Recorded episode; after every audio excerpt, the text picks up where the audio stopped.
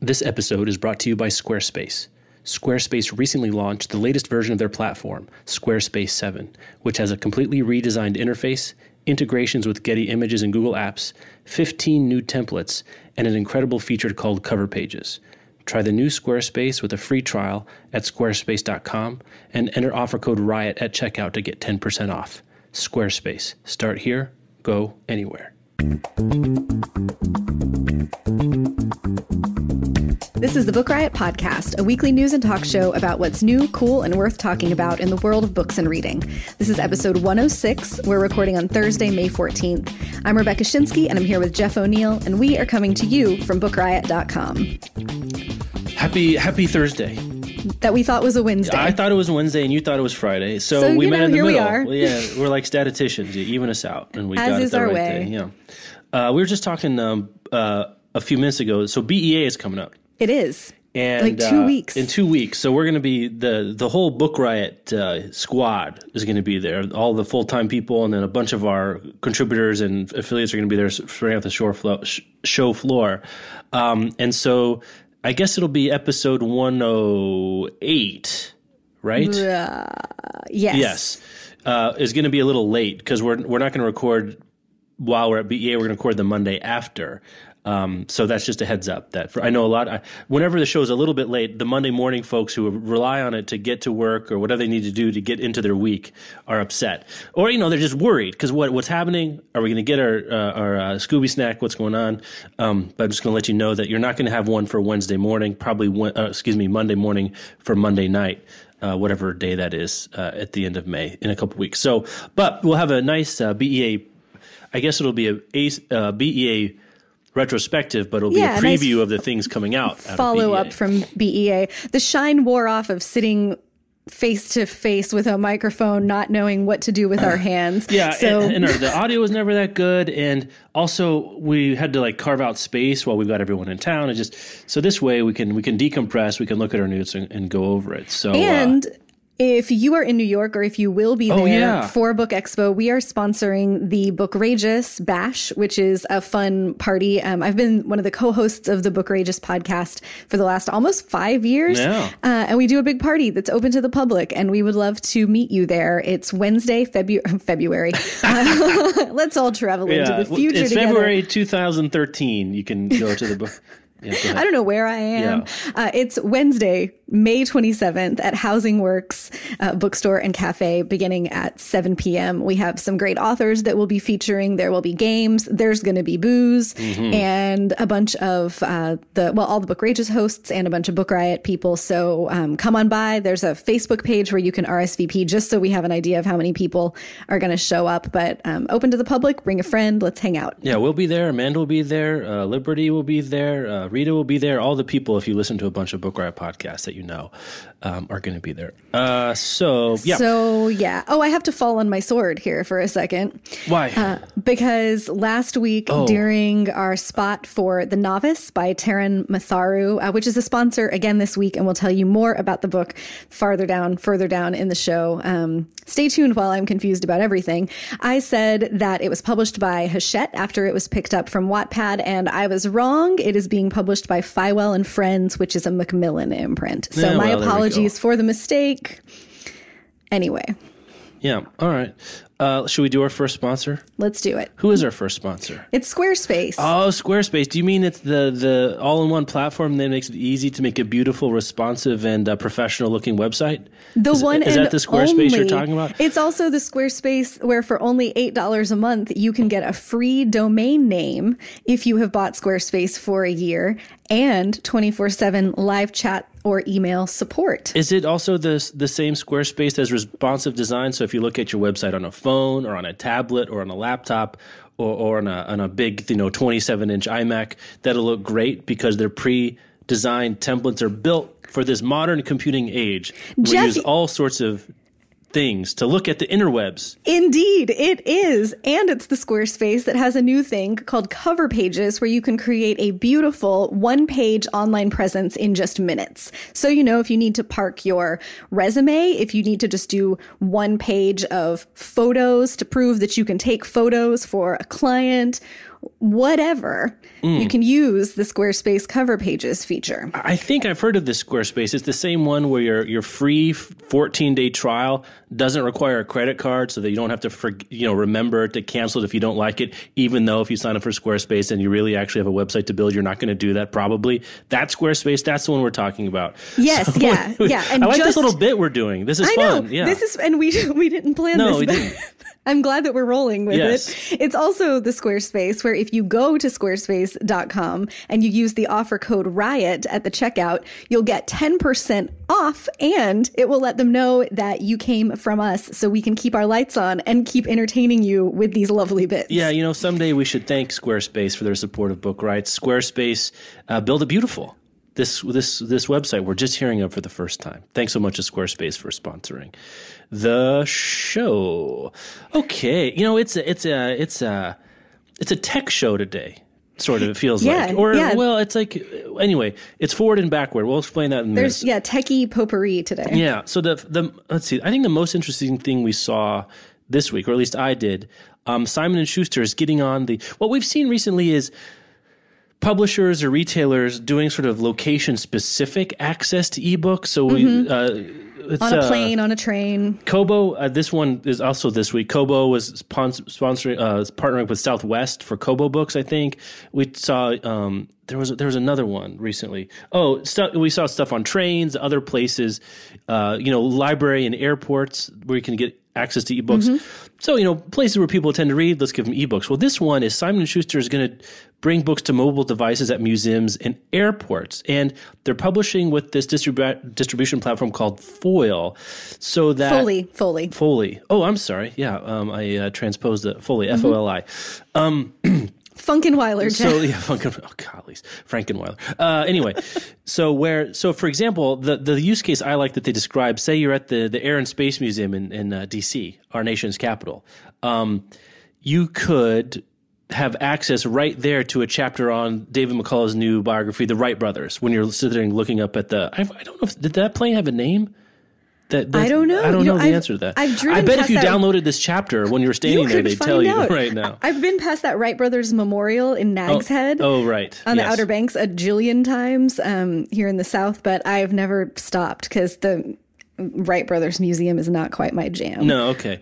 Um, but anyway, so like at museums, they're basically trying to give you relevant information and books to what Mm-hmm. you're doing right then. So you can imagine this at art museums all over the world, natural history museums, other points of interest, you know, you know, you get the national monuments or Yeah. uh, all sorts of stuff that What if you could get like. Neil deGrasse Tyson dropped into your e-reader at the Air and Oh, Space? very or audiobooks you could do this eventually too just a chapter or so i mean I, I don't think you're going to get the whole thing for free i don't know why you would do that but like you get a sample like you're interested in this particular topic maybe you're primed for sort of a deep dive um, on meteors or uh, picasso or whatever the case may be i think this is very very smart Yeah, this is really interesting. And it sent us on the Book Riot back channel, like imagining other ways, you know, Yes. other uses for these things of like, you know, this museum could have this other kind of book. It, it does seem to make a lot of sense. Like this makes much more sense to me than the like you get on an airplane and they're like, here are free excerpts of books that we would like to Yeah, sell you right. based on the fact that we would like to sell them to you. Would you please read these and excerpts we know and, then nothing buy about what you're interested in other than you're this- flying right now Right, yeah. This, you know, it's targeted to people who are already presumably interested in the subject matter and they're providing, you know, you have that context and you're- you're looking at a good potential customer for the right kind of content. You know, you wouldn't drop the David McCullough Wright brothers biography on someone who's standing like in front of the pyramid exhibit. Right. Because you, I, I like. Um, I haven't been able to do one for a while because I've been having my kids into every time I've been in a museum recently. But those audio tours, you know, you get that little thing and you press the little button and tells you about the painting. Like it would be cool. Like you could imagine, say, um, a city sponsoring an like an audio book tour of the city. Like Yeah, you go to this cool. location and you get to hear something. Ab- you know, maybe you're down at um, the Brook, you're at uh, Fulton Landing in Brooklyn, and you get Whitman's Crossing Brooklyn Ferry right there. Or you know, Mm. you're down in the Village and you get some Ginsberg, or you're up in Harlem and you get some Langston. You know, like you can Yeah. imagine sort of a a tour, a literary tour or a bookish tour of the city that could, you know, give people some additional information. Right, Richmond being the capital of the Confederacy and a huge civil, Ah, uh, you know, we have tons of Civil War history and a you know great big old cemetery with a bunch of famous Civil War uh, soldiers, and Jefferson Davis is buried here. You could easily imagine, some, you know, dropping in relevant Mm-hmm. books to people that are hanging out there or that go to the Museum of the Confederacy, or like we have the Edgar Allan Poe Museum. Oh, yeah, sure. Here, so for, so for literary stuff, it makes so this makes sense. A lot of sense, yeah. The first one of these kinds of things that I've thought has really made a lot of sense. And I think it's because the books are contextually appropriate. It's not just like, oh, captive audience on a plane, let's market stuff to them. I, I guess my, I mean, from a user standpoint, it seems very cool. Like I'm here, I download a relevant chapter of a book. I guess from the publisher's point of view, are, are they expecting me then to buy the rest of the? Do they think I'm going to then maybe be interested enough to buy the rest of the book? Are they going to license the chapter to the museum and get Hmm. I a would- Hmm, little kickback that way? Like, that's I guess how does the money work? I mean, what's in it for the publisher? Yeah. I, I would guess it's probably driving towards sales. Right. That would be my guess. But like we say over and over, and we have for the last 106 episodes, that the thing we want publishers to do is to solve readers' problems Yes. and to provide value to readers. And this is this does that. This does. I'm mm-hmm. standing at the Air and Space Museum, and I would like to read about these things that I'm seeing. Oh, look, here is a book on which I can do that. It's not a just a blind marketing grab. Right. I think that's really smart. Yeah, it is smart, and um, I, I'd be interested to see how it works in practice. Like, is this a DRM thing? Do you have to use the dedicated app? You know, you know how much you and I love. I mean, ded- dedicated reading apps are basically our favorite thing. Yeah. I mean, it's way up there. It's way up there with uh, buying, uh, paying full price for uh, disposable. I don't like routinely go on Twitter rants about proprietary e-reading apps ever. No, you've never done that. Like it's you have like a repeating OmniFocus task. Like, have I ranted about dedicated e-reading apps recently? Maybe I should. Maybe we should take care of that now. So I, this will be interesting. And if um, I don't know. The test drive. Oh, so okay. starts May 15th. This wasn't even. I thought this was just uh, a sort of a speculative example. They're actually going to do the David McCullough thing Mm-hmm. um, at the Air and Space Museum, uh, and at more than fifty major Okay. airports. So I don't know So now I have about. here's my question though. You have to the text will be available via the Foley and that's F O L I Yeah. app. And so how are people in the Air and Space Museum or in these 50 airports supposed to find out about Yeah, the book? print Like- ads, print ads. I'm sure. Right. Like, are they going to put up banners or like posters in the airport that say, hey, you can get this book if you download this app?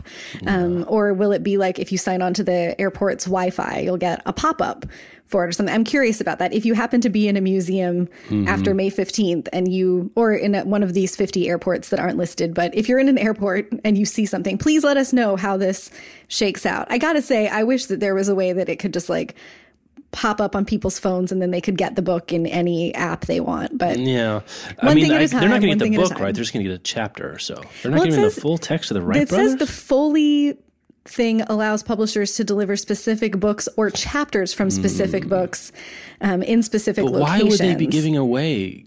And it doesn't say like it's not totally clear this No, piece from uh, from Galley Cat, but it's it just says Simon and Schuster will test drive this new feature with David McCullough's new biography, The Wright Brothers. Hmm. So it could be the whole book or it could be an excerpt. Um, also, please let us know. Yeah, if, you find going to be out. in, a fi- one of the uh, 50 major airports, or all one or all of them. um, Yeah, and I mean, I'll be in. Well, actually, I'll be in LaGuardia in a couple of There you weeks. go. Maybe I will see something. Wait, does it start May when? When does it start? May fifteenth. Okay, right now. This, Tomorrow. Tomorrow. Yeah, tomorrow. By the time is, you're uh, listening to this, this thing will be live. tomorrow, which is either uh, Thursday or Saturday, depending if you're me or Rebecca. Um, Could also be 2013. Who knows? uh, I told you that I wrote. A, I tried to write a check with and signed it 2012 the other day.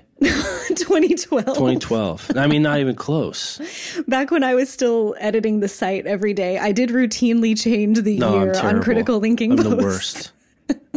I'm just uh, I'm a disaster. Um, okay. Time is just hard, Jeff. Yeah, yeah, yeah, yeah. Time, we all grow hair, hard. and time is hard. Speaking of disasters, so we're going we're forward in time. So that's the future. Uh, let's Mm-hmm. go to the past. Okay. So we got this press release. Um, a bunch of us got it simultaneously this week. That HarperCollins is bringing a special vinyl edition of Amy Poehler's "Yes Please" to, to stores to market. They're bringing it to market to market to buy a fat hen. What are they? What is this? I have no What is clue. this? Aren't audiobooks on vinyl like, like 900 records long? And somebody, one of our contributors pointed out, like, well, how do you keep your place? Uh, yeah. Without turning, like, you, I guess you would have to not turn the record player off. Or um, something, or you I have one a modern record player that when like, you turn it off, it stops. You know, within three this, seconds like, of where you yeah, the cover of the Amy Poehler book looks really great as it the does. record cover. It does look like a, kind of like a record cover because she's got her arms up and yeah. she's kind of wearing rocker kind of stuff and, and neon, you know, whatever. But like, what? I'm trying so hard not to say the F word right now, Jeff. Um, yeah, seriously. It, uh, okay, so um, the associate publisher of Harper Audio says in this press release the package stands out on its own as a collector's item. You know why? But, because it's the side of the Encyclopedia Britannica because it's like 900 records. Which, anyway. you know, like I love me some Amy Poehler. I would maybe consider putting like just a cool thing of that book cover on my office wall, but I'm a person who gets paid to do things right. about books. And so that is pr- relatively unusual. Um, but the fact that it contains a fantastic recording makes it a true audiophile's dream. Okay, maybe, but like, very few people are going to sit down and listen to a i think it's yeah. like a seven hour audiobook yeah. in one go on vinyl it seems to me like they could have done if they had to do vinyl which like why mm. so they each side done, like, of a 12 inch lp can play for more than 20 minutes yeah and like last? The last chapter of the Amy Poehler audiobook is is live. It's like yeah. uh, it's a live recording of her reading from the book at the um, Upright Citizens Brigade theater, surrounded by a bunch of friends, and you can hear the audience laughing, and it feels very like warm and personable. And I could see releasing just that chapter on mm. vinyl. But I just don't understand putting a whole audiobook on vinyl Mm. Ever. My assumption is that they don't intend for people to actually listen to it. This is just an object. Wow. Which, like, uh, Amy Poehler is beloved, and so maybe it will work, but I want to see sales numbers on this puppy. I just.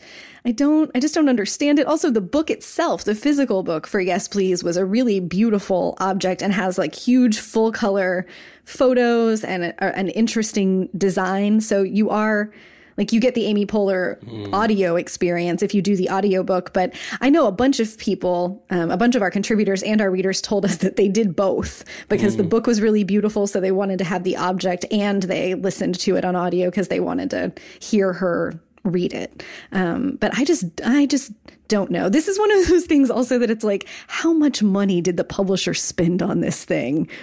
And why? Huh. Where else well, could it have gone? I mean, it, I'm I just was Wikipedia. It's like it sounds like for spoken word, you can get up to 30 minutes aside of a 12 inch LP.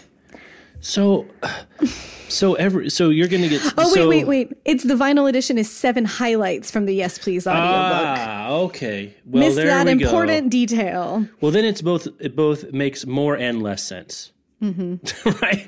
oh, but but bundling, but bundling. Wait, I'm coming around. We should have read this press release more closely. Consumers who purchase the vinyl will also receive a digital audio download of the full length audiobook. Oh, wait, where does that say? It's in the second paragraph of the press release. Hmm.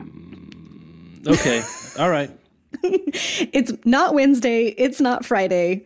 Okay. We missed details. So this is just a. This is just a. This is just a. This is novelty thing bundling. in your Cracker Jack box. Yeah, it's novelty it? bundling, but at least okay. it's bundling. Uh, what if it had gone the other way? What if you got? What if everyone who bought the audiobook got the vinyl? Well, I'm assuming they're going to charge you. They, they charge you a pretty penny for vinyl. Yeah. Yeah, I, I'm guessing. I mean, I'm guessing they think of it this way. Um, okay, well, all right. So it's okay, a promotional can, thing. Yeah, it's promotional. This is, uh, yeah, it's it, marginally cooler. Yeah. All right. So even HarperCollins knew that a seven record full recording of uh, Amy Poehler on vinyl was a bad idea. We like crapped all over that thing and then had we did. to rewind. We have to. We had to wipe the toilet a little bit. Sorry about that, HC. Uh, anyway, but, but we were so flabbergasted. I think it was just you could hear the like Scooby Doo confused yeah. noise like going across the internet and across our back channels when everyone was like, "I got this thing about an Amy Poehler vinyl thing. It's a it's a thing." Well, here's the thing that's funny is that it's not. A, I mean, we didn't immediately think it was an Onion article. I mean, it was within the bounds of absurdity of uh, something a publisher might do. They're like, huh. Which, admittedly, those bounds are pretty pretty wide. wide. Yeah, exactly. Because like, well, vinyl. I mean, because vinyl's a thing. Like people are, you know, people are into vinyl. Um, people are into Amy Poehler. Uh, you know, it wasn't absurd, absurd. It was just ridiculous. Um, I think I'll, I'll put a there's will be a chart in the back of the room you can use to decide what's ridiculous and what's merely absurd, or vice versa, as the case may be. Um, uh, let's see. Let's move on. Where should we go here? Let's talk about Amazon publishing. Oh yeah, tell me about this. Was interesting. I thought. This is interesting. We've uh, you know talked a lot about what Amazon has done and how it's been a long time since they had a really big hit. Um, Larry Kirshbaum, who was heading up a lot of the Amazon publishing efforts left um, in early 2014 and they shuttered some of the imprints. And there was kind of an impression that amazon publishing was contracting. Yeah. um, but in fact even though it's scaled back its new york city offices they have continued to expand the overall operation. So now there are more than or so now there are 14 imprints with offices in six cities and amazon publishing is set to release 1200 titles or so this year um, it's largely focused on commercial fiction Has been. Has, has been, yeah Now it's expanding into biography, memoir. yeah they're really uh, narrative looking nonfiction. they're really looking to expand nonfiction um, I wonder why that and- is. I wonder why they. Because the literary fiction stuff has been a failure. Like Yeah. the stuff they've tried to do. I think that's. I mean, Kirshbaum is now out. Um, left in early 2014. I r- listened to the Everything Store recently. I don't think I've talked about it on the show. And there's Mm-hmm. It's you know totally fascinating. when when um, they when Amazon hires Kirshbaum is like a big deal. Like people are like, are they going to be basically the full stack publisher from acquisitions to editing to distribution to retail, the whole the whole situation? And you could see that people might think that's a a possibility, but for whatever reason, Amazon could never really get any traction on the big. You know, the Penny Marshall was a big, big, Mm-hmm. um, a big failure. They paid like I think they paid low nine figures for that. Is what I heard. Yeah, no, that nine was a big figures. That's one. Mm-hmm. not right. Seven figures. yeah. nine figures would Right, be yeah. hundreds of millions of dollars right yeah seven figures um, and it sold like 12 copies or something, Mm-hmm. you know, something really absurd. Um, you know, and they did have trouble getting traction uh, I, maybe particularly with the fiction because um, a lot of bookstores including barnes and noble and a lot of indie bookstores wouldn't carry the titles published by Hmm. amazon yeah, they've got um, s- some new audio imprints, um, Brilliance, which is a, an audio production company they own, but also they're getting into the Christian audiobook market. Starting um, last year, they started that. So it's, you know, uh, really interesting that the the top level like industry headline grabbing stuff didn't work, but not surprisingly, they've got a lot of data. And one thing they can do with that data is see what people are buying and maybe what's underserved. And it seems to me like they're, you know, they're doing children's imprints, they're doing some more genre stuff. Um, I guess nonfiction would be interesting if they know that people are searching for like topics.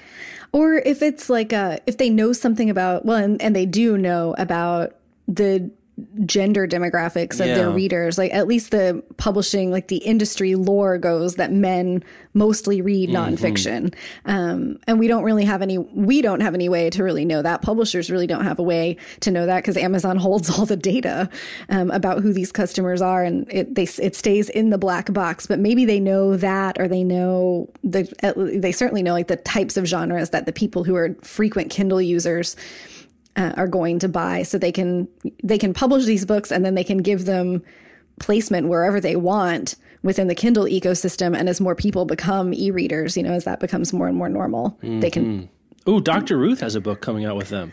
she does Yeah, The Doctor is in. oh Yeah, yay, coming out in Dr. Ruth. 2016.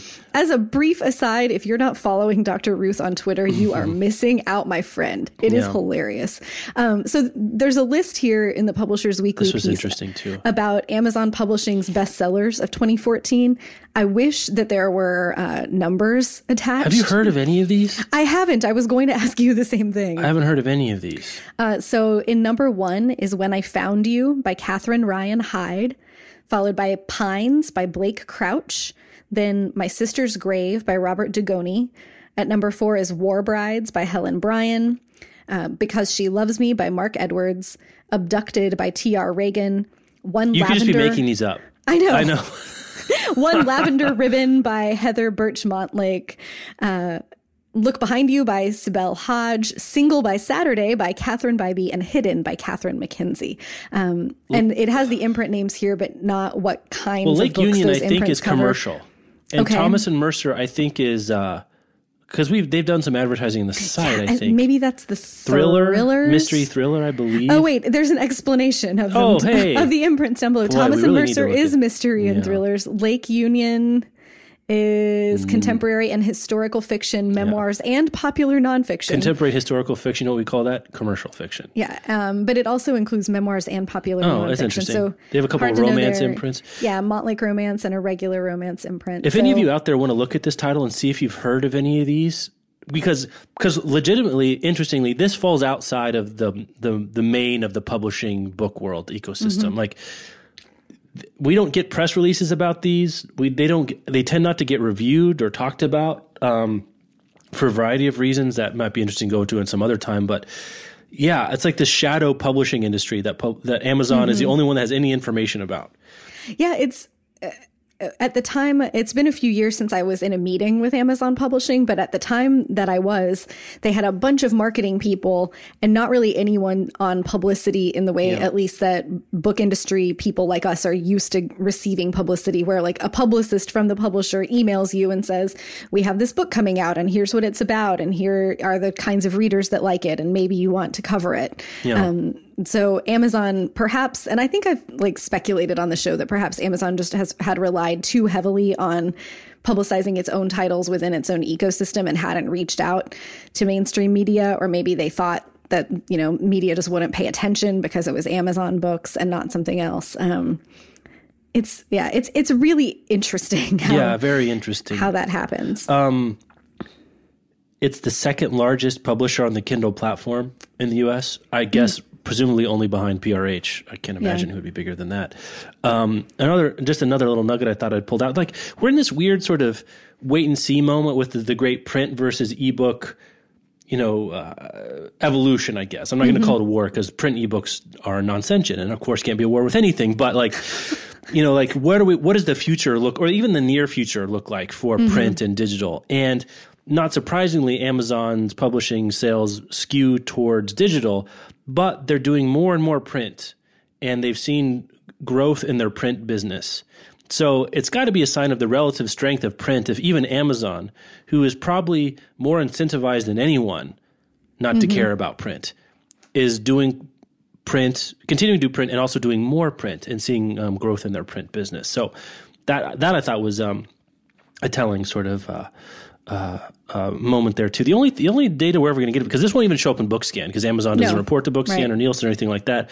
I, I do this um, daily email deals thing. Um, if people are interested, go to bookriot.com deals where I pick one ebook deal a day and it's usually a couple bucks and you know amazon has a lot of the best deals they have the best pricing control so they can make things go on sale anyway and i don't have sales data but if i if there's a couple of things i haven't heard of before or i haven't read but i've heard of or i have read but i don't know how relatively popular they are like which one more people be interested in one thing i look at is the number of reviews just sort of as a proxy for mm-hmm. you know awareness and I've come across some Amazon books that I've never heard of that have like 7,000 reviews. And Yeah. just just for comparison's sake, like I'm trying to think what would be something that people would know.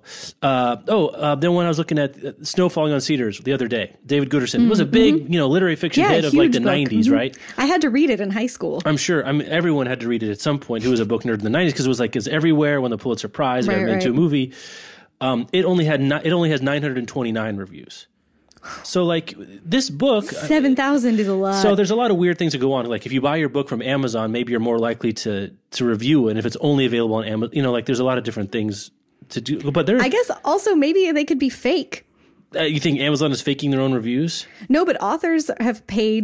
You know, you can. We talked a couple weeks ago or maybe Yeah, a month yeah, ago yeah, about yeah. those. Yeah, But Not that all- that, not that's that, certainly like, a it would have to be possibility. fake, but, yeah. I, I guess I was saying the other possibility is that there's just these huge popular hits that exist only on Amazon that Mm-hmm. Yeah. we just we just don't hear about um, for whatever reason. I don't know how this happened. Maybe it's their own algorithms. Maybe they do more suggestions to people buying things, like their internal publicity, which is sort of you don't even know it's publicity because it's like shows up in suggested reads, or you get a Mm-hmm. sample or an email about it or something like that. Um, but I find this whole situation extremely interesting, and uh, I wish I knew more about it. And it, like if if there are those pockets, and I suspect you're right that there are, then it's really fascinating that Amazon's not doing something to get those Yeah. books, you know, talked about. Maybe uh, like if you've already got that, if you've got 7,000 reviews worth of steam, Yeah. then why not take that momentum and try to get you know, big book press talking about those titles and see where else it can go. Like if you can be big within the Amazon platform and get 7,000 readers to review your thing, then presumably if you you know started poking at that a little bit more. Like we hear all the time from publishers who have waited until a book has come out and then once the book starts once the book is out and they start getting good coverage for it, then they're like, "Okay, we're going to put some advertising behind this title." Or now we want to do a giveaway for this title because there's the buzz is increasing and you would think that Amazon would want to be capitalizing on it uh-huh. in the same way.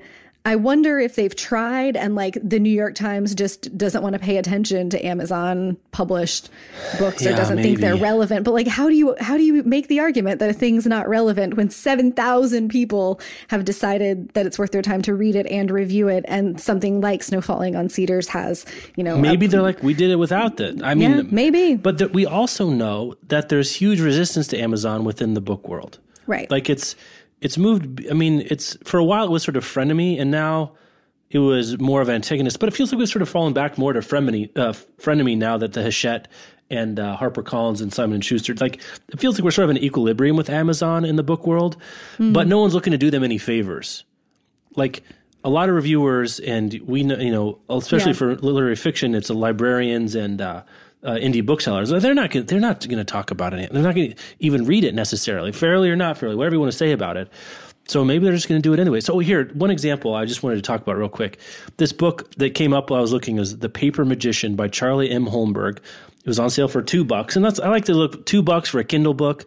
People will try something different. It has a great looking cover. It's like about magicians in Victorian England, and like you would think it would hit like the Night Circus, Harry Potter sort of. Jonathan Strange. Oh, yeah, right. Yeah. It's got 2,500 customer reviews. And like, I was going to link to it. I was like, I don't know what this is. So if any of you have ever heard of The Paper Magician by Charlie Holmberg, please let me know uh, because I, I don't know.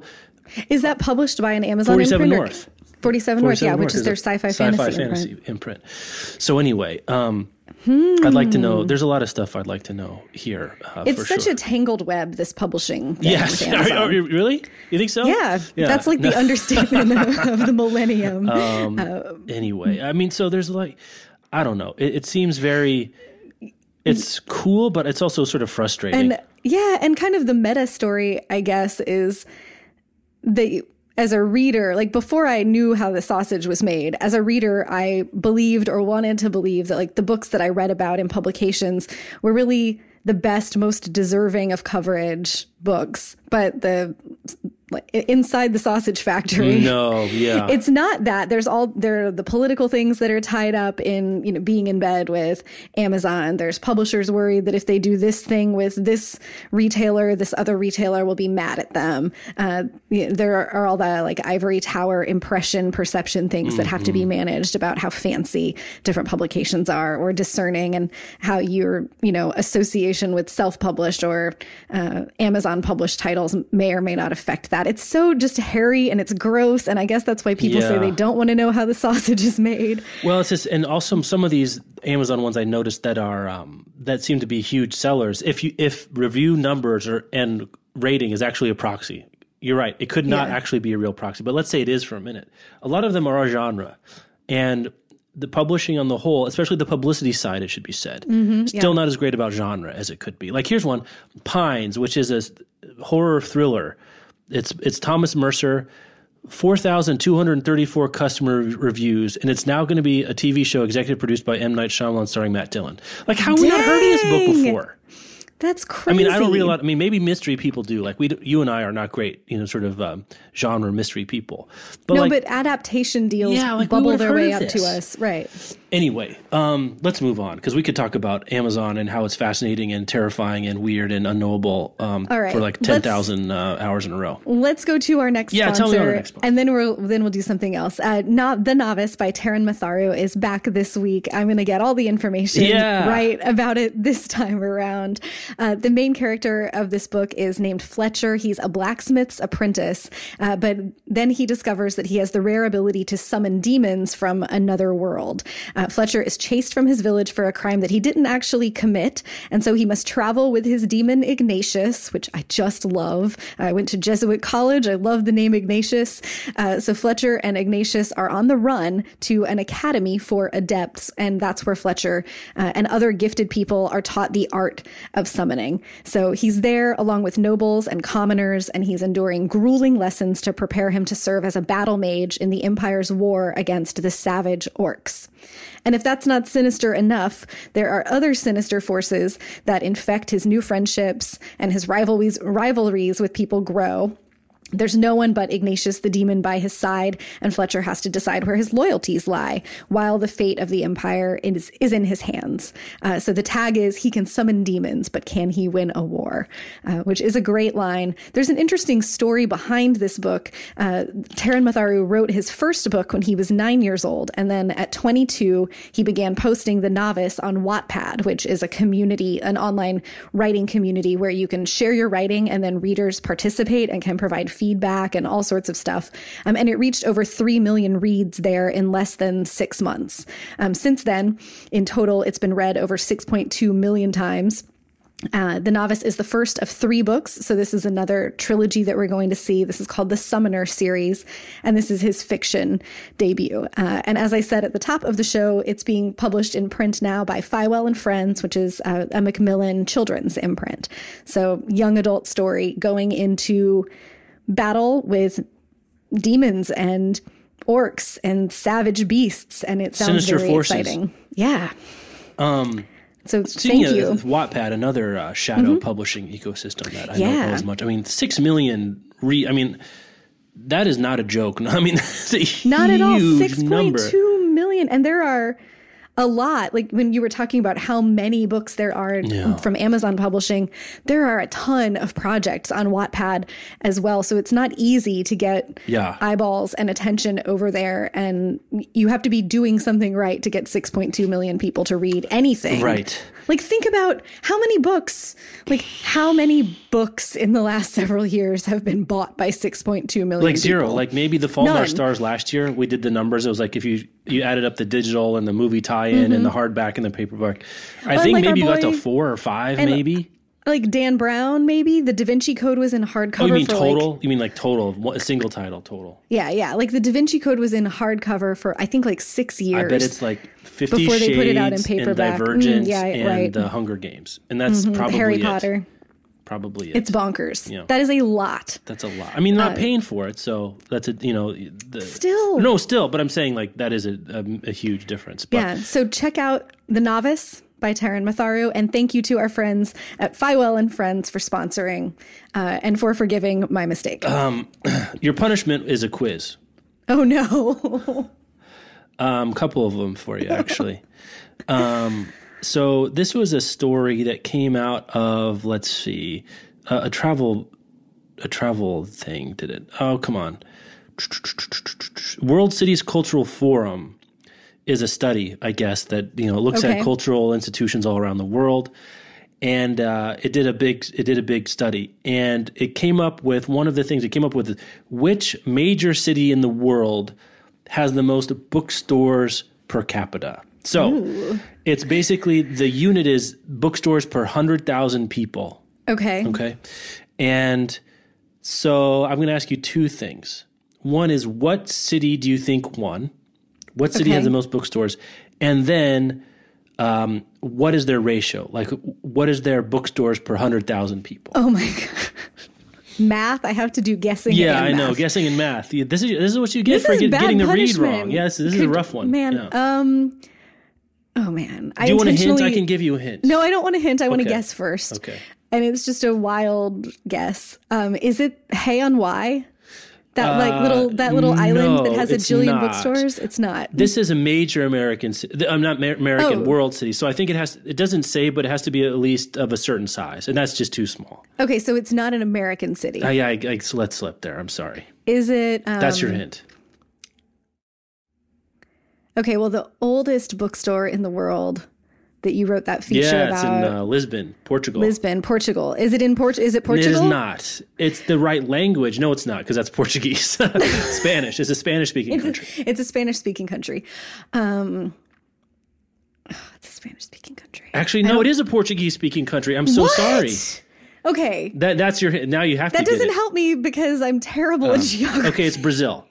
Okay, Brazil. thank you. And now I have to figure out how many people live in Brazil. No, I'm what- sorry. I got this wrong. I was reading. I was reading the wrong thing. It's Buenos Aires in Argentina. Buenos Aires. I was looking down the pages compared to Rio. real life? I'm What's sorry. We? I stepped all over this. So, it's- Buenos it's Aires Buenos in Argentina has the most bookstores per capita of any major world city. Okay. And it has 2.8 million people within the city limits. I'm sure there are suburbs and you know, Okay, and so 2.8 million is 28 of the 100,000. Yeah. So, how Okay. many bookstores per 100,000 people do you think got them the title?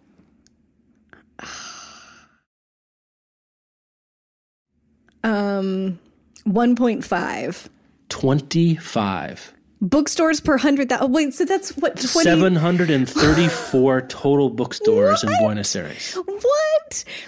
Wow. How That is a lot. That is so many bookstores. one for every 4,000 people. I don't even understand That's like if my put, hometown Lawrence, Kansas had 15 bookstores. Well, and it's not like a giant. It's not a geographically sprawling uh, city. I don't know anything about Buenos Aires, I have to say. Not even which country it is, apparently. Um, but Or what language they speak. But that's a, that's an enormous number. 734. Yeah. Um, That's okay. so yeah. So Richmond has right about a million people, Yeah. which is 10 of the hundred thousands. And so we would, that would be Richmond having like 200 and some odd bookstores. I'm, I'm all It's confused. about- crazy. they, they can't be huge. I mean, it can't be big bookstores. Right, right. Um, this Does it, do, did they operationally define bookstore? No, it doesn't seem to be that way. Um, Argentina has 41.45 million people. Okay. And last year printed 129 million books. But the number is, is it city per capita or per capita in the city or the country? The city, I'm just looking, because like they're saying that Okay, Argent, right. Argentina is like a book consuming uh, country. Why aren't we hearing more about this? Well, like we hear I about did write Iceland this all the post time. about. Do you remember the movie theater turned into a bookstore? That's Yeah, in yeah, Buenos yeah. Aires. Mm-hmm. Um, there's a big there's a big chain that does like a lot of historical renovations that turns like old banks and bookstores and some other things, um, uh, and music halls into bookstores, Mm-hmm. and they're beautiful. I'll put a link in the show notes to that. Okay, so number. T- so you want to hear the second? I just like need to let that information I wash know, over me I know. for a minute. Well, I when I was realizing, I was like, wow, my Eurocentrism is on point And- with this because I was like London, Paris, Yeah. you know, like Well, we're even. up to our eyeballs in headlines about Iceland lately. yeah. Iceland, Iceland. Um, okay, so the the other interesting one. How about number two? The number two spot. Any guesses? The second most um, bookstores per capita in the world. Is it also not Lisbon? It's also not Lisbon. Um, they do not speak Spanish or Portuguese as national language here. is it an American city? It is not. Is it Is this twenty questions? maybe Okay, yeah, okay. animal, vegetable, or mineral? um, oh, well, this is hard now. Uh, is it somewhere in like Japan? You're you're right in the right uh, continent. It's in Asia. Okay, I lost my um, but it's not in Japan. Not in Japan. Taiwan. No, it is Hong Kong. Huh. Hong Kong. Um, so Hong Kong has let's see, And there's a, they have a lot of people there, so they must have a Yeah, really lot on. of bookstores. Um, and it has 22 bookstores for every hundred thousand people. So it's pretty close. I mean, it's you know right up there.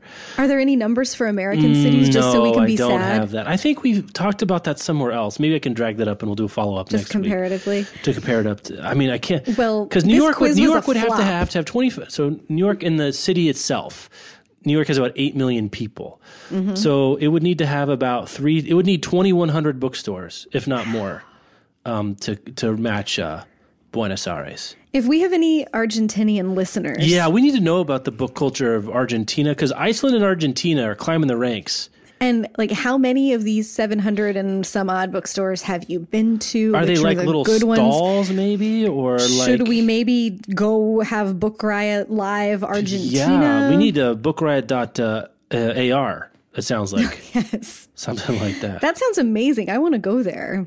700 and 735 bookstores. So amazing. That's crazy. Um, all right, another quiz. Oh. Yeah, because we did so well with that one. This is the part where we would fail. What is it? Like the six million dollar pyramid where you have Oh, yeah, to give each other bad. clues. this is It's the thing with yeah, the guy. it's um, it, they speak Portuguese, they speak Spanish, and uh, yeah. Uh, oh, okay, Hong Kong. Um, Harold Bloom, who I talked about on my episode of Reading Lives, and I think I've talked to you about before. Who Mm-hmm. he, he wrote this book called The Western Canon that was important to me as a teenager because back then you didn't have the internet, and you didn't know what to read, and you're you know I used the index of his Western Canon to look for international, global, and historical books to, this to is read. like so telling about us that you used Harold Bloom and I was using the Oprah list. Well, I went to Oprah eventually as well. But anyway, so he's got a, a new book um, uh, called The Daemon Knows. And, you know, he's been sort of the, the uh, I guess, the old warhorse of literary criticism. Um, he wrote, the, the big book was Western Canon. He wrote a book I really liked called Shakespeare Invention of the Human. But he's also controversial because he's not politically correct, to put it mildly. Um, interesting. And he's not a right winger, but he's a conservative, like a like a humanist conservative. So he came out in this book with a list of his the twelve greatest American authors. This is his Okay. list. And um, I was going to see if you had wh- how many of these could you get on a first pass. What, what do you think? So now you know a little bit about him, right? Mm-hmm. Um, where do you think? And he ranks them too. oh. Are they all white? They are. Okay. They are Are they mostly dead? all dead. They're all dead. All dead. And let me see. I think the most recent dead is a. the most recent one that was alive was. Let me see. Faulkner died in the seventies, so that's your. I think he was the most Okay, so recently. Faulkner's on the there. list. Yeah, number eleven, William Faulkner. Okay. Um Hemingway. Nope. No Hemingway. Hemingway. Melville. Yeah, there you go. Melville at number uh, four. Hawthorne at three. Good. All right. Okay. Um Melville Hawthorne Whitman. Yeah, Whitman at uh, s- uh, five. Okay. I'm assuming they're all dudes. One lady, One lady. A white lady. white lady. Oh. A dead white lady. You'll you'll if you don't get this, you'll it's it's not a surprise. Let's put it that way. Okay. Melville, Hawthorne, Faulkner, not Hemingway. Mm-hmm. Not Hemingway, not Fitzgerald, Fitzgerald, no Fitzgerald, not Fitzgerald. Um, we got Whitman. Uh-huh. I'm trying to remember who my freshman year Think- English teacher got- talked you got- about. There's some poets on here. Okay, that's not that helpful. Robert Frost. There you go. Number eight, Robert Frost. Thoreau. No, No not Thoreau. Thoreau. Not Thoreau. I'm guessing that like he, this was not a Ginsberg fan. No. Excellent observation. No. Harold Bloom reading Yeah, no, Howl it is not a thing that Yeah. happened. Um, oh, this is a hard You did, you did very well. Um, do you want Who do me fill you in? Okay. Tell me the lady. Emily Dickinson. Oh Number man, two. Emily! I feel Yeah, so bad. I, know. failed I- Emily. It's like she's so different. Anyway, it, so it's Emerson is one. Emerson. My boy, RWE. Mm-hmm. Um, Emily Dickinson, Nathaniel Hawthorne, three. Herman Melville, four. Walt Whitman, five. 'Kay. Henry James, six. Oh, Henry James. It's a little tricky because you know he moved, he became British for all intents and purposes. I was gonna yeah. say I think of him as British. yeah. Mark Twain at seven. Oh my God, I forgot Mark Twain. Though, though I wouldn't have necessarily thought Bloom was a huge Twain fan. Like you know, that's one that could go either way with Bloom. I was just sitting here like great American writers, and I did, it didn't occur to me to think of Mark Twain. well, now you mean you mean in the 15 seconds I gave you, you didn't do a thorough and complete uh, inventory of the great American authors? Why wasn't Mark Twain at the top Yeah. of my mind? I'm I- really Robert sad Frost, about that. I wouldn't have not come up with Robert Frost. when you said eight. poets, I was Yeah. just trying to. I was reaching. Okay, let's see. Wallace Stevens at number nine. Oh, I was never going to get Never that. gonna- Eliot at ten. Again, that's tricky because he's Mm-hmm. became a you know he became a British citizen, and a member of the Anglican Church. I mean, he was born in St. Louis, but whatever. Faulkner at eleven, and Hart Crane at number twelve. Do you know Hart Crane? I know the name. Yeah, he was a he was a poet um, that wrote this really long, inscrutable poet, poem called "The Bridge," and he jumped off a boat and killed himself. Um, not my personal favorite. So I guess the next game is if we were going to keep the number to twelve, who are we going Hmm. to switch out? Okay, so it's Greatest American, So he says greatest American. which is different than most important. I Right? guess so. I mean, what whichever way you want to go. It's like some people argue about what MVP means in like sports. Is it most Right, valuable, right. or you know, the best to the best the best player on a good team, or whatever. Um, whatever greatest means to you. Let's see. I'm sure Harold Bloom would be just fine Well, with that. yeah, I'm sure. I'm flop. I'll, I'll go. For, I'll pick Okay. one. I'm flopping out uh, Hart Crane. I had to read that poem in grad school, and boy, I did not get it. I'm flopping out Hart Crane for somebody. Hard to get rid of Faulkner to me. Yeah, yeah. I would sub in Eudora Welty for someone. Yeah, I mean, where are we going Um, to put Tomo? That's the that's the big question. Right. I'll flop out her for for Hart Crane. Yeah. Um, Yeah, if you have Faulkner you and more you need Faulkner and Morrison together. Yeah. She pulls on him so strongly. I, I would Um, flop out. Uh, am I going to go with Robert Frost? I don't know. Oh, no, I'm getting rid of Robert Frost. Yeah, Frost. getting Robert Frost. I don't know who I'm going to put in there, but I'm getting rid of Robert Frost. I Um, love Emerson. Oh yeah, I can't touch Emerson. I really can't touch the top five. Yeah. Uh, Emerson, Dickinson, Hawthorne, Melville, Whitman. That's tough. Uh, huh. yeah. and James. I mean, I mean, if you do if you do claim it as American, it's hard to flop him out. It seems to me. But if we're talking all time, Yeah, Twain is hard to flop out for me. Twain is hard to flop. I could flop out Stevens. I think I would take Ginsberg over Wallace Stevens myself. Yeah, there's at least some flavor there. Yeah. I like Elizabeth Bishop better than I like Wallace Stevens, I think, too. Eliot, I mean, hmm, not my cup of tea, but boy, it's hard to argue influence. Yeah. Well, because I saw people linking to it and they're like, yeah, look, all dead white people. Yeah. And I was like, yeah, okay. Then what are you going to do differently? I mean, that's the game, right? Like, if it's if you don't like the list, what are you going to do? Like, you know, it's hard to it's hard to do. I think it's hard to do. Like, I think it like is- Ellis. I like Invisible Man probably better than any single title. I mean, maybe Moby Dick or Leaves of Grass, but it's one book and Shadow and Act. Like, does that? I don't know. Do you see what I'm saying? Like, how do you Mm-hmm. figure that out?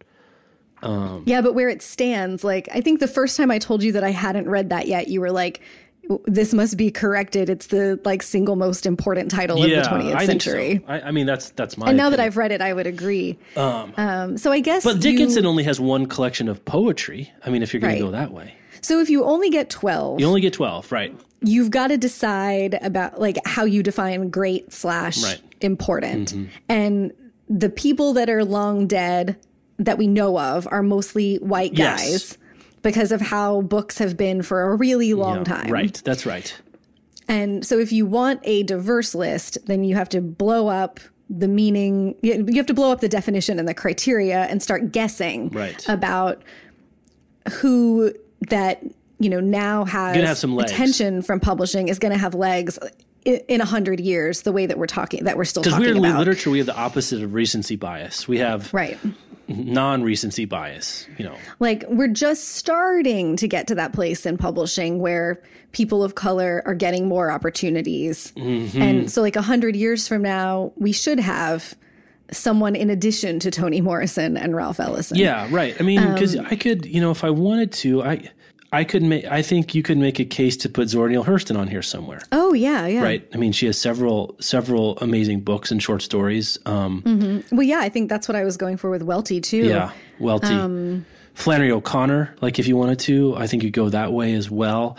I mean, some of it is we do conflate in literature a lot of times great with influential, and in order to be influential, you have to have the the the uh, elapse of time. Right. And since literary diversity is more of a recent phenomenon, and still, as we all know, a lot to work on, if there's people are just disqualified because of the not enough time has passed to really know um, who's going to stick around. Yeah, it's uh, it's such a thorny. Yeah, I mean it's a it's a to- dumb. I mean it's a completely arbitrary constraint, right? I mean like why twelve? Right. and why do we need to do this at all? Because we totally Mm-hmm. don't. But it is, I think the, the instructive thing is to remind ourselves like we're still in this mode of the greatest American writers. Like even if you and I tried to diversify this within the rules of the game, we're adding two maybe names. Mm-hmm. Yeah. Like we're not flopping out half of them.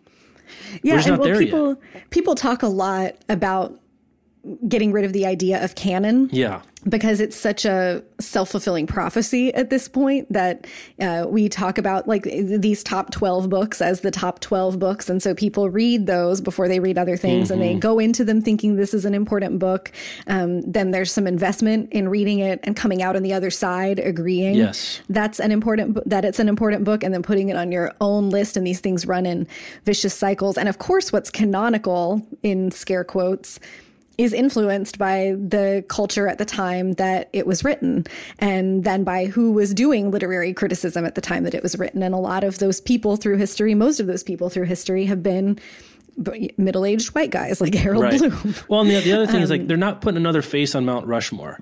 Like once some of this is settled, it's sort of settled, right? Like and the eclipse like let's say someone came out with something that we could objectively prove was as good as Moby Dick like today. Like as absurd as that would be, it could never compete with Moby Dick just because it doesn't have 200 years of influence under its belt. Like think mm-hmm. of something like Infinite Jest, right? Right. Which you could make a reasonable argument, I think, and that's you know, at least it wouldn't get you laughed out of like the snobbiest bar in the world. That Infinite Jest is you know up there with Moby Dick. But no one would then say that Was- Foster Wallace is as influential as Melville just because he just hasn't been around for two centuries. yeah Moby Dick is always going to be 200 Yeah, years he's he's already on Jest. Rushmore, and you're not going to chisel the whale off and put up uh, David Foster Wallace. It's not going to happen.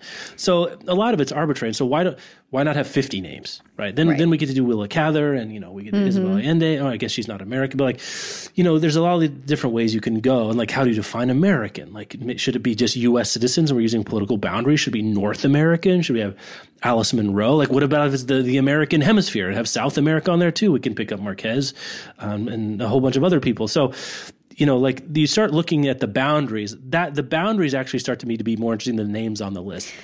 Right. Yeah. I think thinking about how these lists get made is way more interesting and fruitful than talking about what's on the list or just Yeah. reifying what's on the list. Like, okay, why conduct this exercise? Well, because someone knew that Harold Bloom's list of the 12 Yeah, it says on Vanity books, Fair. Like this is a big, right this is like a big that's going to get clicks Yeah. people are going to pass it around um, that it does have the effect of like somewhere there's some kid who is the 2015 Yeah, version. He's like, of, "Ah, this is of you who's like oh well these are the 12 books that i should care about Yep. then and that does have you know long-term effects on how people think about Yes, books and which books they think true.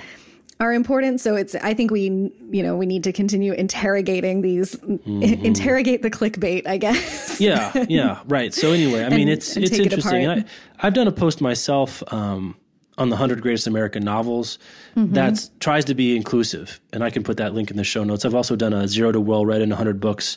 Um, which is trying to do sort of a similar, it's trying to use the same kind of idea of like what what are important, but broadening. You know, like hundred is a lot easier, and fifty is a lot easier than twelve. I mean, twelve is like it's like who are the twelve greatest baseball players of all time? Like you're not going to get any, any interesting answers really, because you're going to get you know Ty Cobb and Babe Ruth and Mantle and Christy Mm-hmm. Mathewson and like that's not really that interesting of a question, but when you can base that on stats, that's not yeah, well that well that's a fair point. But even that is like you know they the dead ball era and they weren't playing against black people and they only played day game. Like there's all sorts of weird, um, uh, you know disclaimers and things. so interested in a list of the best-selling books of all time with the book with the sales numbers adjusted for like book buying inflation. yeah, that's su- or like American population.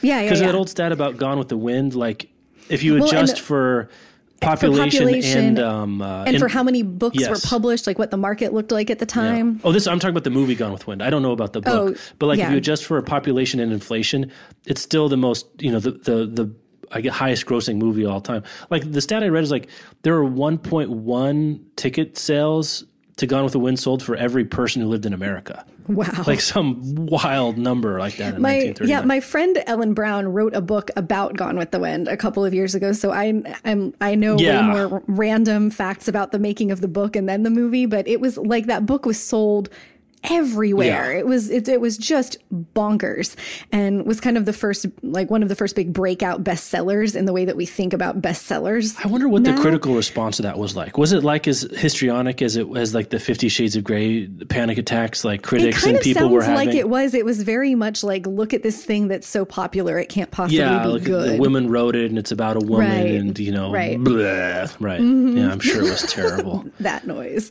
Um, uh, I need. I've always wanted to read that book. That your what's her name? That wrote. Oh, the book about Yeah, Gone with yeah, the Wind. yeah. It's called Margaret Mitchell's Gone with the Wind. It's by Ellen Brown. I'm gonna have to read that someday. Um, I blurbed it, man. I, I know, I know. I, it's on my non TBR that I don't keep. Um, we better do an. we better do a sponsor. yeah, we here. got our last sponsor. Scribd. Scribd. If you want to read a thousand books in a day, Mm-hmm. you could do. wait, If you're Liberty, if you're Liberty and read a thousand books a day, Scribd. So you go scribd.com. So we've talked about Scribd before. So we're gonna we're, we'll tell you about it again. But we could do a little. I got a few picks for you. oh, good. Subscription book service that gives you unlimited access to a library of more than half a million ebooks and more than thirty thousand audiobooks, plus a bunch of comics. That's the other cool thing about Scribd. Scribd has books from some of the best publishers around, major houses like HarperCollins, Simon Schuster, HMH, innovative small presses like McSweeney's, Counterpoint, and Tin House. With a mm-hmm. subscription, you also get access to more than 30,000 audiobooks, including some of the biggest new releases, a bunch of Random House titles, especially that were, you know, we talked about this a few weeks ago that that's new. Yeah. They put them into collections, hundreds of collections created by their team of editors. And as you read more and I guess consume or listen or how, whatever verb you want to use to how you experience your books, they'll give you some other recommendations. Go to scribd.com slash book riot. That's S-C-R-I-B-D dot com slash book riot. Right now, and they get a free month to get started. That's 30 days of unlimited reading and listening, and you'll be supporting Book Riot. So that's what we call a win-win. Scribd.com slash book riot. All right. So on the Book Riot Slack the other day, Jess Pride, she was asking for some audiobook recommendations. Um, and uh, she was like, she's using Scribd. She's like, is there, I, I don't want to go, you know, I don't want to go out and get something. I've got Scribd. What on Scribd would you recommend? So a bunch of us were sort of uh, bouncing around. And one that I saw, my pick was um, The Secret History, narrated by Donna Tartt, is on Scribd right now Oh, uh, a, a book that you and I both really like.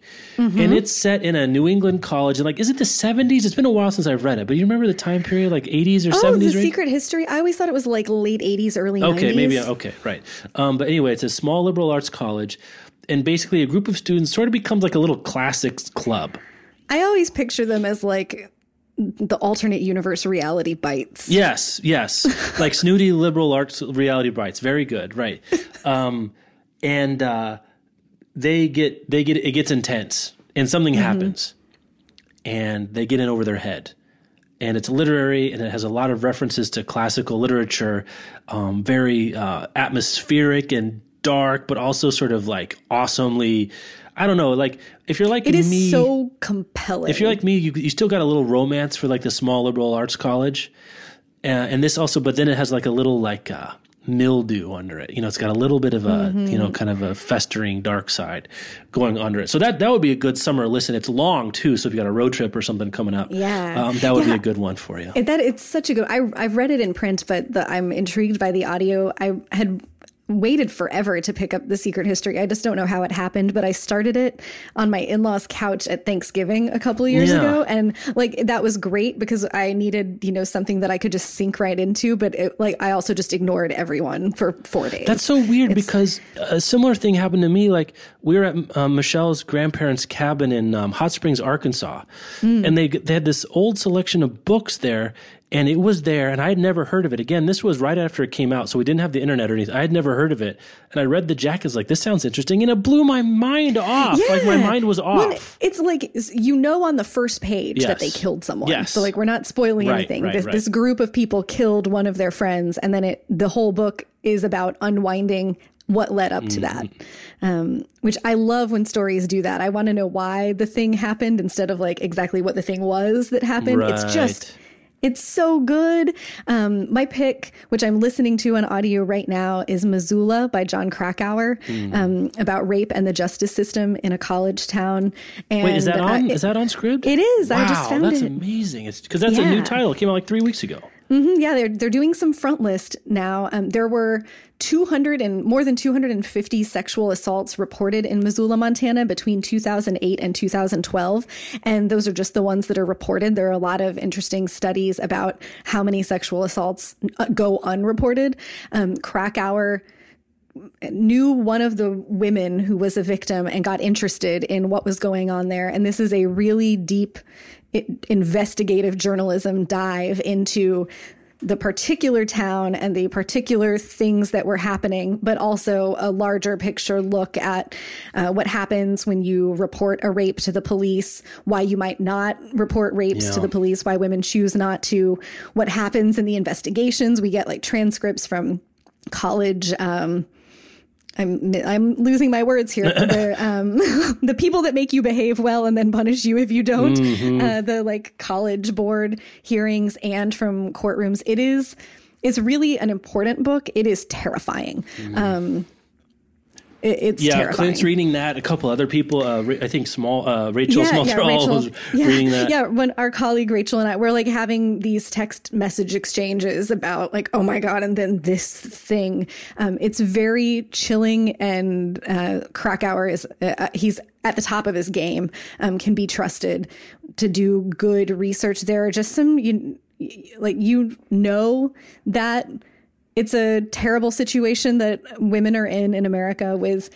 Uh, but it's just so much worse. Sexual assault. It's so much worse than you know that I it have to read that. I want to read it. It's, I just. I'm like I, am watching The Fall on Netflix right Wait, now, which is about?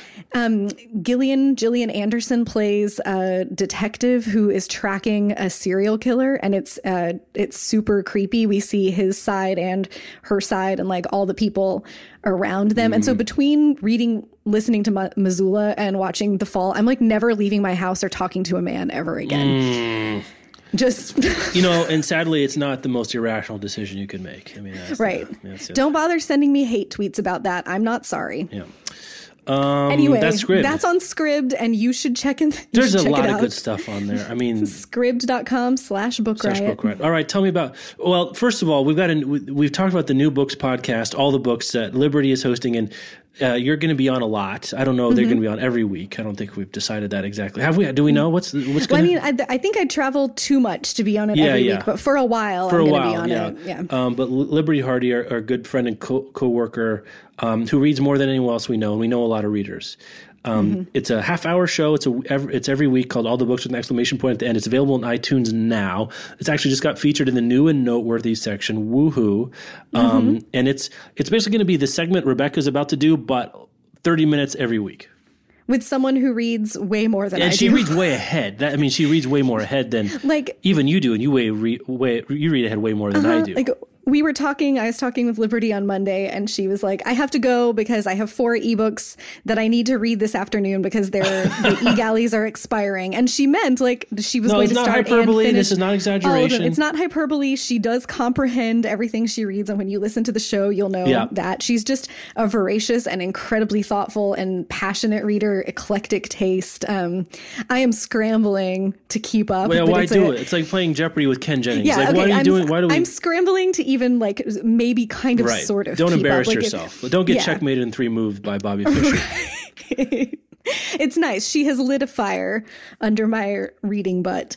Uh, but it's it's it was really fun. Doing the first episode was really fun. Um, we got great response to it, and uh, thanks to it's iTunes for that feature. But if you like this next segment, uh, you will hopefully enjoy all the books. Um, and the show notes and all of the stuff are available at bookriot.com slash all the books. And so without further ado, new books this week. Yeah. Uh, my favorite standalone graphic novel of the year so far, Nimona by Noelle Stevenson, is out. Um, she's one of the writers of Lumberjanes, which we've talked about a whole bunch. Nimona began online as a web comic. It was incredibly popular. And so now Harper Teen has brought it out in print. Uh, if you followed the webcomic, the book's real ending is revealed for the first time in this book. Um, it wasn't in the webcomic, so you get new information. It's um, it's about a teenage, uh, like a young girl. She might be a tween. Uh, her age is not identified. Named Nimona, who's a shapeshifter, and she lives in a kingdom that has a designated like dark knight and a designated white knight. Um, so that good versus evil thing, and she makes herself the apprentice to the bad guy. Um, but they are going to uncover that the good guy and the kingdom are in cahoots doing nefarious things to the people of the kingdom. Uh, and she like can, she shapes shifts into a shark and she becomes a dragon. And there are schemes and really clever, funny jokes in the writing. Uh, it's just a ton of fun. And like if you have a ten year old in your life who likes fun stories, they will like Nimona. You will like Nimona as an adult, and you'll get all the jokes. Mm-hmm. Uh, it's it really it's really really great. Um, one of my favorites of the year. I just gave it to a friend's ten year old daughter. She read it, you know, in a one hour sitting and then was like, what next? What next? What next? Uh, so just a really great fun story. Uh, built into my wheelhouse is Bourbon Empire by, by Reid Mitenbuler. Uh, it's a history of American whiskey, uh, which I drink a lot of, but did not know all of the particulars about like the law that was passed in 1964 that defined what bourbon was and that made it this special American thing, and all of the ways that bourbon distillers and distributors have expanded and extrapolated and hyperbolized uh, what's written into the law um, for marketing purposes. Mm. How much of what we talk about with bourbon depends on this like American frontier spirit, but also how much bourbon is distributed by giant corporations mm. that are mm. not like little pioneering. It is funny because like bourbon, it's like the, park- the packaging is always like you know, built in, you know, distilled in someone's backyard and like right. rough hand hewn like barrels and like yeah. that maker's mark even where like melt uh-huh. the wax is made to make it feel like more right, batch oriented. Like, uh, you know, Bulleit is kind of one of the yes. more popular uh, craft, quote unquote, craft bourbons, but it's distributed by one of the giant like Coca, it's like Coca-Cola. liquor distributors, right? Yeah. Um, so the stories around bourbon are really interesting. What I found to be very satisfying also is how much credit Kentucky gets mm. for creating bourbon when actually there's strong evidence to indicate that it was created right here in Virginia, uh, ah. uh, distilled for the very first time near Petersburg, Virginia. Uh, so I'm going to win some arguments on the internet about that now. It was a really great, interesting read. The Mitenbuler's voice is really fun, uh, and it's a, it's good, very good narrative nonfiction if you're interested in American history and booze and how they go together. Um, couple quick paperback hits. Everything I Never Told You by Celeste Ng is out in paperback. It was one of our favorite books of the year last year at Book Riot. Celeste was just on the Reading Lives podcast review this week. It's a great episode. Um, the story opens with a teenage girl disappearing uh, she's found dead. And we then flash back to what the situation is with her parents and her family what led up to her death. One of her her father is uh, chinese her mother is white and we get to see stuff about their marriage. We get to explore ideas about what it's like to be the outsider uh, in a small community um, the pressure you know to perform to live up to parental expectations all sorts of things. It's a really great compelling read and she absolutely deserves all the attention that she's gotten. Amazon's it, so. number one best book of 2014. Yeah, by editor's you, pick. And, and, there there was like a fight at Book Riot behind the scenes over who was going to get to pick it as their oh, best yeah, book of the was. year last year. Yeah, that one in Station Eleven were like, all right, we need like draw straws. Any right, you want any guesses about how many reviews Everything I Never Told You has on Amazon? Oh, um, that's what we call bringing it back around. Don't know. I don't want to undershoot it because I love it. You don't want to. You don't want to besmirch it. Okay. Uh, um. Uh. Okay, but snow falling on cedars has nine hundred. Nine hundred twenty nine. 375 1573 holy crap that's awesome. I think it's, it's got to be recency bias too right? Because a lot of people who read snow falling on cedars read it t- 10 15 years ago before like true, re- reviewing on amazon was a thing. right. Okay well that's great. I'm happy about that number. That's a good number 1573 uh-huh, uh-huh. so anyway yeah she was great. So bookriot.com slash reading lives you can listen to that uh, episode. She was great. It drops a great f-bomb on that show too i should say. Man i appreciate Two of them, I think, that. now that i remember that correctly. Uh, and last in paperback is The Fever by Megan Abbott, which is a great noir thriller about what happens in a suburban town when teenage girls start exhibiting weird symptoms of something. Uh, and some of the Sorry. they don't know. Like, I know, just weird is, symptoms of something. Like, just... like I think it opens one of it's been a while since I read it, but like one of the girls passes out in class and um, other girls also start passing out and they get this weird cluster of symptoms. And you don't know if it's like hysteria. Mm. is it conversion disorder stuff? Is it girls faking it? Like are they doing the crucible? Um, or the popular theory by some of the parents in the town is that these are side effects from the hpv vaccine that a bunch of the girls just oh, had. God. and so there's sort of a town you know, there's all this tension building in the town, uh, and the, these questions around if they're making it up, then why are they making it up? If someone is making them sick, who's doing it and why? Mm-hmm. Uh, it's she writes dark, scary teenagers that remind you why you never want to go back to high school, but that are also impossible to look away from. Sounds like uh, a, the crucible in a weird, weird way. Kind of. Well, there was that big story in the news a couple years ago about a small town where this was happening, hmm. where something or where something similar was happening, and I think uh, her inspiration came from that. But uh, also, Megan Abbott will be at the Bookrageous party ah, that yes. we're sponsoring, and so that is how we bring it all back. And around. wait, who else? We other people we've talked about. Uh, Daniel. Uh, Daniel Jose Older, Older, who's been on Reading Lives and who wrote uh, Half Resurrection Blues, which you talked about, and his shape. Wait, Shadow Shaper is it out? Shadow Shaper. It comes out in June. June. Okay. It's really great. I'll talk about it yeah, then. Okay. Um, yeah. So that's our show. Is it? Yep. Is it? It's our show. I mm-hmm. wouldn't say we were on we were uh, on the top of our game today, but we sure gave it a college the, the old college try. I didn't feel like I was on top of my game since I didn't know a what country Buenos Aires, Buenos Aires was in or what um, uh, what language they spoke there. Yeah, this wasn't top of the game, but maybe like with our powers combined, we were somewhere near. Yeah, it. maybe. I mean, maybe. Um, but uh, we sure have fun doing the show every week. Thank you guys so much for listening. You can find show notes at bookriot.com slash podcast. If you, uh, let's see, if you've been to Buenos Aires or you're Argentinian or know anything about the book culture of Ar- the, the Argentine book culture, we'd love to hear from you, get some more information about that. Also, um, if you've read any of those books on the Amazon best-selling list, the link in the show notes, there'll be a link in the show notes there. Or if you've read The Paper Magician by Chuck, you've got homework, basically, is what I'm saying. You guys, if any of these apply to you, please self report um, back to us. We'd love to hear more about you. We get really good feedback from you guys uh, when we ask questions like this, uh, especially if it's about donuts, as it turned out. We're going to be asking Man, about other food. Came rec- through yeah, with the donut references. I know we're going to have to do like cinnamon rolls or uh, something next time. Um, let's see. Oh, Book Riot, uh, excuse me, podcast at bookriot.com. Thank you much to Scribd for sponsoring the show, Squarespace for sponsoring the show, and uh, The Novice by Taran Matharu for sponsoring the show. And we'll talk to you next week. Yeah, have a good one.